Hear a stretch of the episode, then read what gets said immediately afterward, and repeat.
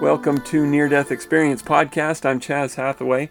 We're going to share the experience of Maria on uh, NDERF.org, the Near Death Experience Research Foundation website.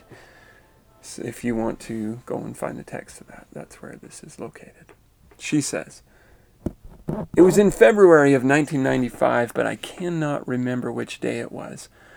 On the evening before the event, I kept seeing a line like a hair in the peripheral of my vision. I asked my colleagues, but no one saw anything. I noticed that I was writing horizontally and couldn't control the line. At the time, the internet didn't exist like it does today. Everything was written down in text, and I couldn't search it. I was dizzy with a headache, so I went to bed. In the morning, I was awakened by my daughter. It was around 10 o'clock. I woke up very dizzy with a strong headache. I made a little breakfast for my daughter, who would turn five the next month. Since the breakfast cereal box looked empty, I decided to toss it in the trash but didn't have any energy, so I dropped it to the ground and stepped on it. When I stepped on the empty carton, I was sucked out to who knows where. All of a sudden, I saw myself curled up on the floor with my daughter at my side. I was near the top of the ceiling looking down looking at myself below. I was frightened because I was aware something was wrong with me. I went back into my shrunken and very weakened self. My daughter was leaning against me. I couldn't count the number of times I took off and returned to the body. What I did remember was one of the times that I was in my body, I felt myself reaching out my hand to my daughter. Her little arm was outstretched as I was slipping away. I didn't want to take her with me. I wanted to stay with her, stay there with her. All of a sudden, I returned to the body, and when I got up again, I was sucked out again. But this time, I was far out of the house. I was over the city in which I lived. I saw it from above like an eagle flying overhead. I was so shocked and scared that I screamed, but no one heard me. I saw everything like the roof- rooftops over the houses and the green gardens. I could have savored that moment, but then fear overwhelmed me. I asked whoever could hear me to get me out of there. I felt weak without knowing whether I'd ever get back in my body. I heard a voice that telepathically told me to be calm, that I would return, and that everything would be fine. I was screaming in terror with what was happening to me. I got back to my body and dragged myself to the phone. I repeatedly punched the number for what would be my last call. My husband picked up and I begged him to help because I wasn't well and feared for our daughter. I left my body yet again and shot off with such speed that this time I was already very far from home. I was seeing this beautiful blue planet but terrified. I thought, this is getting worse, and from here I'm going to disappear from time. I yelled for someone to get me out of here. As I kept rising, I saw that I was surrounded by darkness, as one sees the night. I watched my round little planet with pretty hues. I saw everything beyond it. I pleaded, Let me go home, please. I adamantly insisted, as if I were living in a horror scene, a horror movie that was live. I heard that voice again telling me, Be calm, all is well, be calm. I heard this in my head. I asked what they wanted from me. I wanted to know why I was out there or if I had died and could never get back to my body. I cannot find words to for the sheer panic I was in. Suddenly I was back in my body, looking at my daughter with such overwhelming happiness. I thanked them for allowing me to live. I had let go of the torment and felt no fear at all. Help came, and knowing my daughter was safe, I went to the hospital. I was seen immediately, but I did not manage to move well because everything was tilted toward the left. My tongue relaxed and I wasn't able to speak clearly. I said that I hadn't been well ever since the day before and that I had been out of the body, or out of body. I wrote a short note to my husband to get uh, me to urgency care for 24 hours to either recover or leave. Now that my daughter was safe and I had help, I thought that this was my struggle alone. But it wasn't so. Upon arriving at the hospital, I was admitted and blacked out completely. I saw from above my listless body, which seemed to sleep in the dimly lit room. I saw a nurse taking notes from a device. I started to literally fly. I saw diapers and a tube that extended toward a bag beside the bed. I felt like I was fragile, vulnerable, and feeling and fearing that what fearing what they were going to do to me. The nurse would straighten the bed sheets very gingerly and give me a warm pat on the hand. I stared to calm down. I started to calm down because I was in the hands of someone very honest, someone I could trust. I started my flight around the hospital corridors, above and below, but I always felt someone entering my room, entering the room to check in on me. I saw all the professional doctors and staff and of the hospital checking in on me. They raised me from the headboard from time to time, massaging the arms and legs. I saw the talking visitors, and from the ceiling I responded. Obviously, no one heard me. In one of my travels throughout the hospital, I found a man of a certain advanced age who was cursing and shouting nonstop. He was confused. From the way he was dressed in normal clothes, I figured that he had just entered emergency care a moment ago. Since I understood his disorientation and saw that he was able to fly, I told him to calm down, that he was going to return to his body. I told him to get into yourself and get out of and to get out of here. I watched the man leave until I did not see him any longer. It seemed like I was becoming an expert in out of body travels. I saw doctors in a meeting in a room around the corner of the corridor. There were five doctors, two women and three men, debating what to do with me. They said they could not find anything that could have caused such a state, and all the test results were good.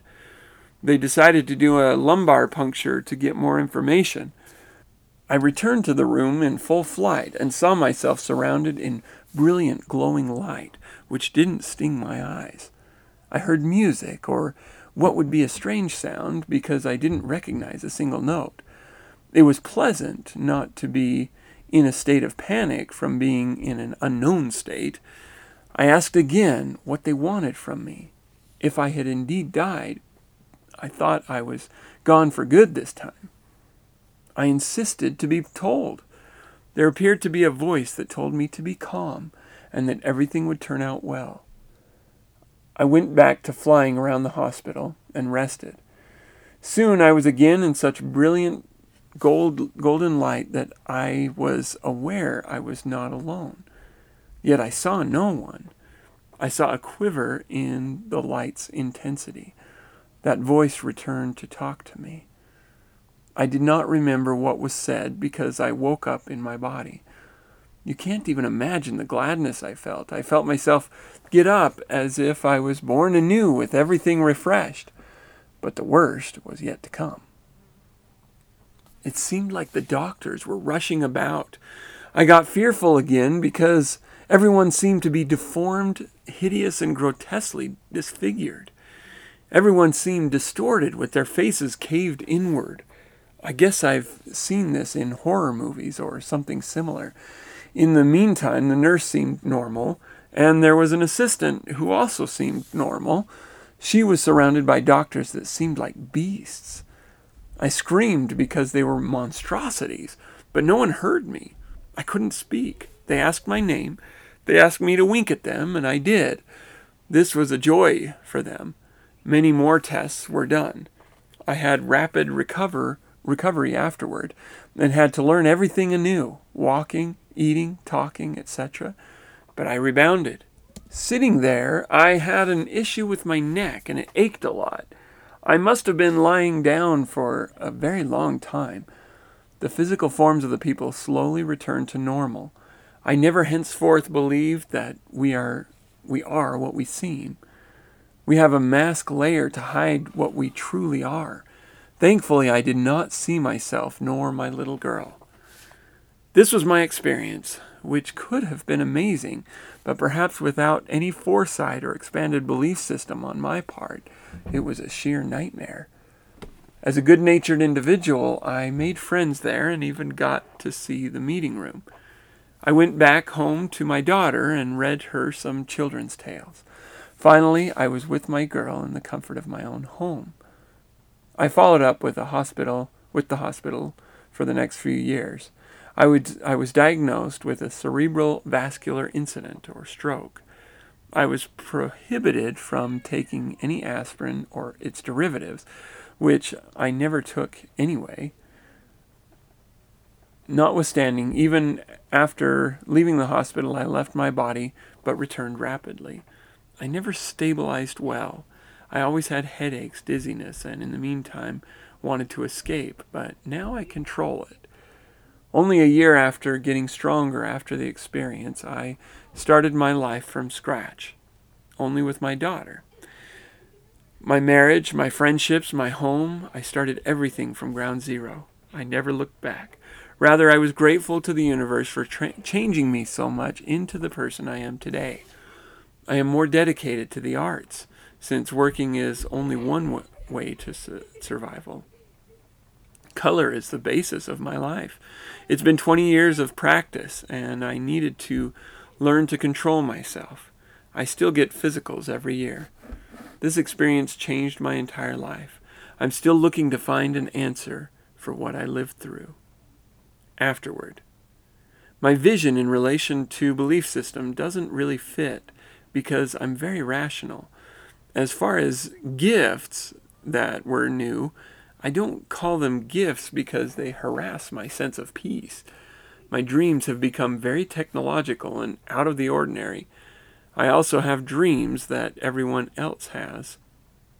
I hope to be helpful in dispelling any concerns people have and I'll stop there. So this is very interesting. Um, Maria, her experience seems to, I don't know. When I when I first started hearing her symptoms, I'm thinking this is a neurological thing. Go to a neurologist. But of course, she wouldn't have known that at the time and wouldn't have had, you know. I mean, I would have called a doctor too. I, you know, it, just the symptoms sound neurological to me. I'm no doctor or anything, but but I love sciencey podcasts and things, and that sounds very neurological to me. It does sound like it was a, some kind of stroke, which is a neurological thing. So anyway, um, which may account for a couple of things, but um, w- which we'll get back to the thing that I found interesting in this experience, which seems very unique, is how terrified she was throughout. Most people, it seems like they're standing over their body and they're very curiously looking at it, even if they have no belief system or like, this is very odd. I'm still aware. Why am I still aware? They're not usually terrified, though they may be, you know, anxious or, or a little bit you know, very curious, things like that. Most of the time they feel quite calm. She didn't seem to have much of the calmness. There were moments of it, and one of the moments being when she's back in her body, which is kind of backwards to how it usually seems to go. She's, you know, terrified and screaming and saying, What's going on? and in this panic mode. And then all of a sudden she's back in her body and she's like, Oh, and just feels this warmth and and so forth as she's reaching for her daughter and can't seem to uh, to have the strength to fully stand up or any other thing like that. But gratefully, she's able to call for help, so they they're able to get her body into the hospital. And then she finds herself rushing around the hospital, and how interesting it is that she she's becoming accustomed, though still fearful, and like you know. Uh, when she encounters the man who has left his body in the hospital, she's you know, he's swearing at people like because they're not listening to him, they're not hearing him, and so forth. She goes and talks to him and say, you know, go back in your body, get yourself out of here, kind of thing. Like, like this is terrible. What's going on? and it's not clear whether he does successfully return to his body, but it's interesting that she goes to him. I mean, if he has, a near death experience, I'd be interested in hearing his side of the story. The spirit comes up and says, Get yourself out of here, you know. what? Yeah, you know. uh, she's panicking and she's a spirit panicking, which is unique. That doesn't seem to happen very often. And yet, she has a very strong connection with her body because she says, I could still tell when people were entering the room uh, to check on my body. So it was almost like she's out of her body, but still, whatever cord or whatever, I don't know, there's something still holding her to her body uh, um, so that she is still feeling the sensations that her body feels. And, and if this is a stroke, my understanding is there's not a pain surround, there's not pain surrounding a stroke. There's just, you know, lack of of ability to communicate, lack of ability to move properly, and so forth. So, but the next part that seems really weird um, in a lot of ways is when she gets back in her body, or she thinks she does, but she says she's speaking and, and nobody's replying to her. And this is something where it's it's kind of like hard to tell whether we're talking about um, she's having a stroke and therefore can't communicate and she's trying to speak and maybe it's just sounding like slurs to the people or or maybe she's you know in her body but in the spirit form you know just you know sitting up or something uh, and she is trying to communicate and they're just not hearing her at all because she's still in spirit form. That's not clear but what is weird about this is that she's seeing them with these everyone seemed deformed hideous and grotesquely disfigured. Everyone seemed distorted with their faces caving inward.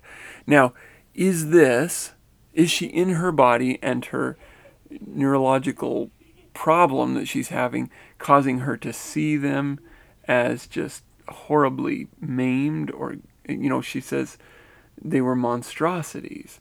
And you know there's two things well there's really three things that come to mind. One is that the neurological problem is causing her to see things in this way. Number two she is in the spirit form and there are some kind of evil, you know, uh, beings either possessing them or or in the room and she's thinking they're doctors or something. I think that's the least likely uh, explanation. But actually, I think the more likely explanation, next to the neurological explanation, is one that is hard to explain if you haven't heard a lot of near death near death experiences. But um, there are some where a person is in the spirit form, and maybe they're talking about their spirits, something, and they find that they can view other people, other spirits, and so forth in other forms. So, for example, um, Natalie Sudman, I just had to look it up, I can remember her name. When she's in this spirit world, she's in this amphitheater and, and kind of um, emanating out uh, some kind of, of knowledge, wisdom from her life, kind of educating um, or providing information, something um, to these wonderful, loving, ex- accepting um, angels, uh, spirits, uh, light beings, whatever she called them, and uh, and she said she could, if she wanted to, see them as something else, see them as little monsters, or it was like she was playing a little bit. She was just having a little fun, and she could view them as funny little monsters or funny little, you know, creatures or or things like that. And I I don't know what to make of that, except to su- suspect that if if there is something about the spirit that allows a person to do that, it's something to the idea that a spirit can view other people how they want to view them. Now, there's obviously going to be some limitation to that because you know people have their own agency of how they want to be seen and yet it could be a little bit of a two two-way street. This is all speculation. I don't i don't know. But i have seen a number of near death experiences where um, people are able to change the appearance of someone just by either imagining them a certain way or trying to see them a certain way, and then they do. Now, if that's the case, if there's something about the way a person is able to view somebody in the spirit form, that would explain several things. One, it explains um, why people see either God or Jesus in slightly different forms. You know, some will say he had black hair, some will say he had white hair, some will say he had, you know, curly um, uh, brown hair. You know, and and I mean, you hear these different explanations. You're like, well, which is it? Which is it? And it's possible that they are seeing him, either God or Jesus, based on what they imagine he should look like. I don't know. I don't know if that's the case or not. It would explain some things, though. And it would also explain, uh, it would also make sense here because this, this lady's panicking. She's like freaked out the whole time. And she says the whole thing was like a nightmare. And yet she had moments of of blissful joy, and then it would just, you know, be overtaken by her natural panic form. And uh, if she is in this scared, frightened state, she may be. And she even says, you know, there was the one nurse that she felt like she trusted. Everybody else she was kind of not fully trusting of, and so forth. And it's like her spirit, maybe her spirit was placing on them a figure or um, an, an image that matched her fear. It's like her fear was shaping her vision in a way, which is weird and yet also has a little bit of spiritual sense behind it. So, but it makes me wonder also if that could be reversed. If somebody seeing, say, an apparition or spirit or something would be able to reform their mind so that they could see them in their real form. If they're, you know, I don't know. That's that's going a little far. I don't know, but um, there might be something to expectation and how we see things. There seems to be some of that in terms of where we go and what kinds of experiences we have, while one spirit may be experiencing a kind of an evening other to another person it's midday sun um, kind of thing in the spirit world. And that may be some of the explanation. I don't know.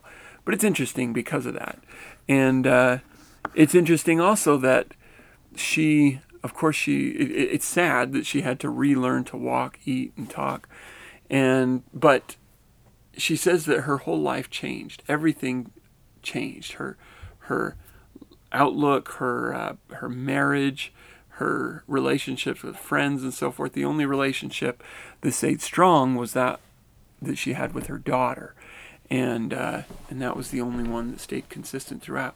That seems to be a thing with uh, marriages. It's it's very common for somebody after a near-death experience to end up getting a divorce or or something like that. And I think from what people describe, you know, when you ask them why, they say, well, I was a completely different person. I changed so dramatically in, in my focus and in my interests and so forth that it was too much. And often, you know, marriages uh, of themselves can be kind of tough. And if a near death experience happens at a time when a marriage is already partially strained, maybe even heavily strained, you know, and, and everybody, the, the two couple have found kind of a groove that they kind of work within. It's like, eh, yeah, we're not always getting along. We, but we, you know, I stay in my lane and he stays in his lane kind of thing.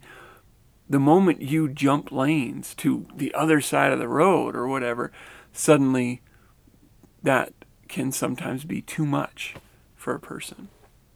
And honestly, personally, I would just give this as an as a word of encouragement to those who have read this or are listening to this and have not had a near death experience, I think this is a good reason to study near death experiences, at least enough to be familiar with what can happen, what kinds of changes can take place. Because what I've noticed is that those who study near death experiences have many of those changes much slower, and they have those those changes of focus that near death experiencers have, but it happens much more gradually and much on a much more manageable level. It's like instead of this happening overnight, like it would with, and then with all the medical um, and health problems and the medical bills and, and all the other stresses, this is happening, you know, on a day to day basis. A little, you know, huh. I never really thought of things that way and starting to see the world a little bit differently day after day so that over the course of a year or two years, those changes have taken place in the individual. And then if a near death experience comes, it's not a surprise. There's no shock to the to the uh, relationship because most of those changes have already taken place. And now it's just a matter of adapting to the medical and the health and so forth, and perhaps a few additional gifts, if you will. And you know, like this lady says, she doesn't consider them gifts. She says, "I they harass my sense of peace," which means that she hasn't fully integrated with those changes. And certainly, you can't fault somebody for that. That's just that's just uh, you know uh, that's tough. Anyway. Interesting, very interesting. So, if you would like to contact the podcast to ask a question or to share your own experience or just make a comment, you can do so by emailing near death experience podcast at gmail.com or you can comment on the podcast, any of the entries, like you would a blog.